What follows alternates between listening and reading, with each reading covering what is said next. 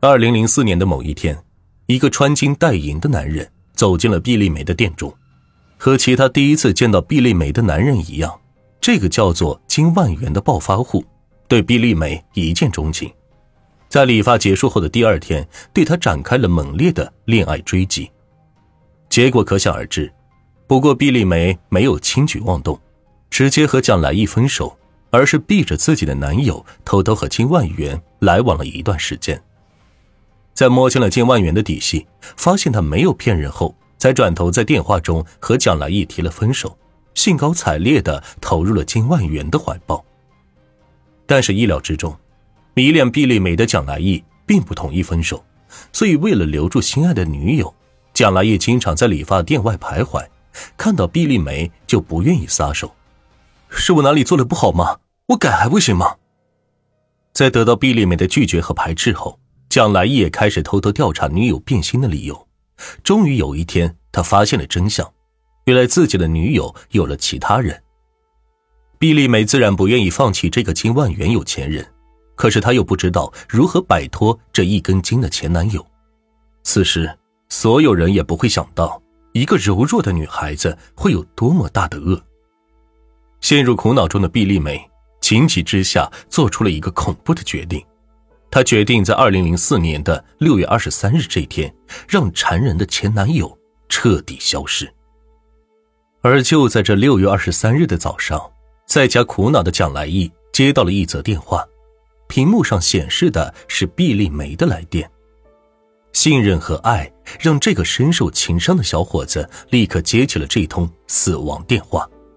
在通话中，毕丽梅重回了刚刚和蒋来义在一起的状态。温柔的邀请对方和自己一起约会，并且伤心的表示，自己在和金万元深入接触后才发现，对方不是自己的良人，自己心中还是爱着蒋来义的。一听这种话，蒋来义瞬间心软了。你在哪里？我去见你。毕丽美一听蒋来义如此急切，冷冷一笑：“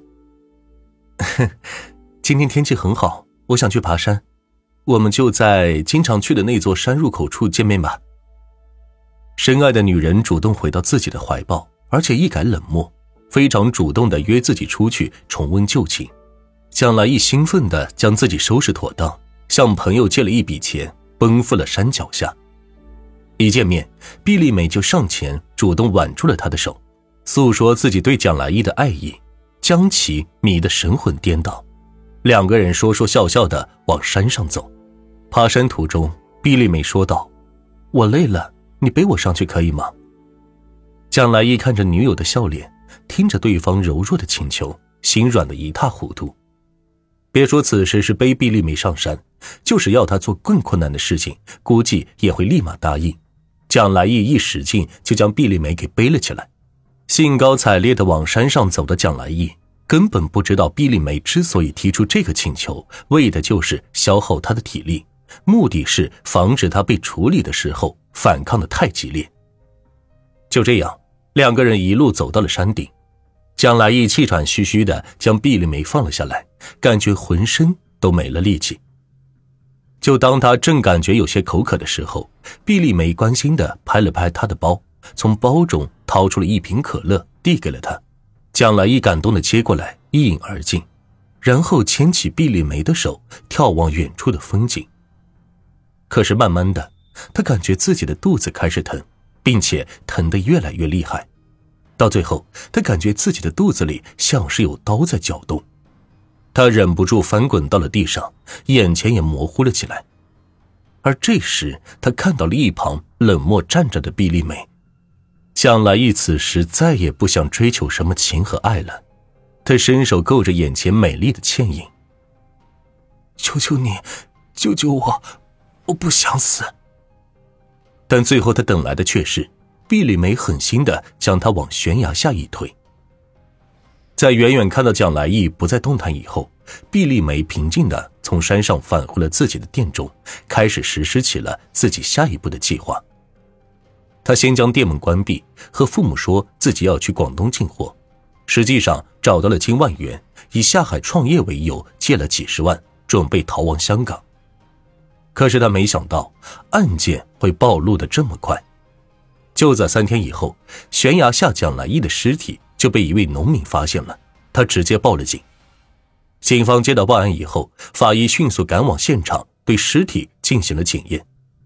经过毒化实验后，警方发现蒋来义的致命伤不是身体各个部位的撞击，他身体内部的老鼠药才是夺取他生命的罪魁祸首。因此，就在案发后的十多天后，公安机关发布了对毕丽梅的逮捕令。警方围绕着蒋来义的家庭与社会关系展开了详细的调查。根据专案组的最终判断，受害人的前女友毕丽梅具有重大嫌疑。需立即派出侦查大队对其进行抓捕行动，而毕丽梅作为重大嫌疑人，自然被列入了逮捕范围内。那此时的她逃到哪里了呢？原来，为了潜逃计划的成功，毕丽梅不仅做好了借钱的准备，还提前打通了深圳前往香港的关系。不过，因为手续严格，所以在警方将毕丽梅逮捕的时候，她仍然滞留在香港，并没有成功逃脱。人证物证俱在，毕丽梅无力辩解，法院最终判决毕丽梅为故意杀人罪，于二零零五年四月一日正式执行死刑。这个美丽的小镇女孩，终是为自己的贪念付出了沉重的代价。转眼就到了毕家父母恐惧的四月一日，当天上午十一点，正方县一处偏僻的山脚下，人群密布。全是来看这个美丽死刑犯的行刑现场的，其中就包括蒋来义的父母。在看到法院和检察院的车门打开，手脚都被铐住的毕丽梅出现在行刑场中之后，蒋来义的父亲蒋富贵忍不住试图挤过警戒线，亲自为自己的儿子报仇。虽然蒋富贵最终被拦下了，可是看到神态绝望的老人以及行刑场外乌泱泱的人群。年仅二十二岁的毕丽梅被吓得软了膝盖，坐倒在地上，惊恐的等待着自己死亡的来临。看着这个愚蠢但是美丽的少女，行刑的人员站到了毕丽梅的身后，举起了枪。随着口令，扣动扳机，在毕丽梅的父母发出凄惨的哭喊，毕丽梅满脸鲜血的倒下了。此时，一切恩怨仿佛都尘归尘。土归土了，可现实情况却十分魔幻，因为毕丽梅起死复生了。行刑结束后，经过在场法医的判定，毕丽梅被判定为死亡，运往当地指定的殡仪馆进行火化处理。虽然自己的女儿做了不可饶恕的罪数，但是毕家父母还是一路跟着车来到了殡仪馆前，站到了火化间的门外。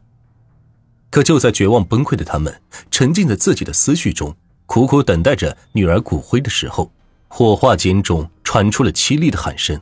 工作人员连滚带爬的从屋子里走出来：“诈尸了！诈尸了！”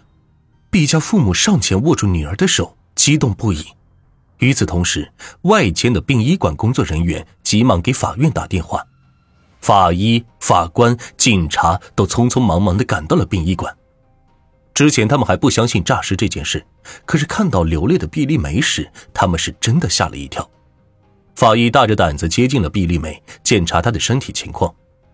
毕丽梅看到法医的接近，注意到了对方手里的枪，吓得是哭得更加大声了。此时，法医只能小心翼翼的询问：“毕丽梅。”毕丽梅可怜兮兮的点了点头。最后，经过法医检查。行刑时，枪子是从毕丽梅的后脑勺射入，从她的嘴里射出来的。按理来说，这样严重的伤势，一般人绝对挺不过去的。不过，经过毕丽梅脑部的枪子，从他的后脑勺穿过了脑枕骨，伤害到了小部分小脑，而最重要的脑动脉却没有什么大损伤。所以，一开始毕丽梅只是假性窒息昏迷而已。但是她的清醒却给法官和检察官。带来了难题，毕竟这样的事情真的是史无前例。以前也发生过类似一枪没打死的场面，但是一般在刑场就直接给补上了，从来没遇到过这个情况，他们很是为难。而毕家父母对于女儿起死回生的情况很是欢喜，他们看出了法官的犹豫，跪求法官放过毕丽梅。毕家人看着很可怜，毕丽美的眼泪看起来也很无辜，可是蒋来义的命谁来还呢？如果真的饶了毕丽美，那就是再要蒋家父母的命。况且这是法治社会，必须追刑。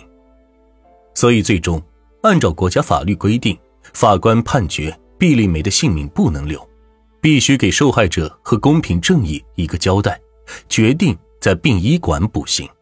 随后，行刑人员为了降低毕丽梅的恐惧，穿着法医的衣服来到了火化间，以检查的名义让毕丽梅趴在床上，迅速的朝她的后脑补了两枪。这次。毕丽梅是真的死亡了。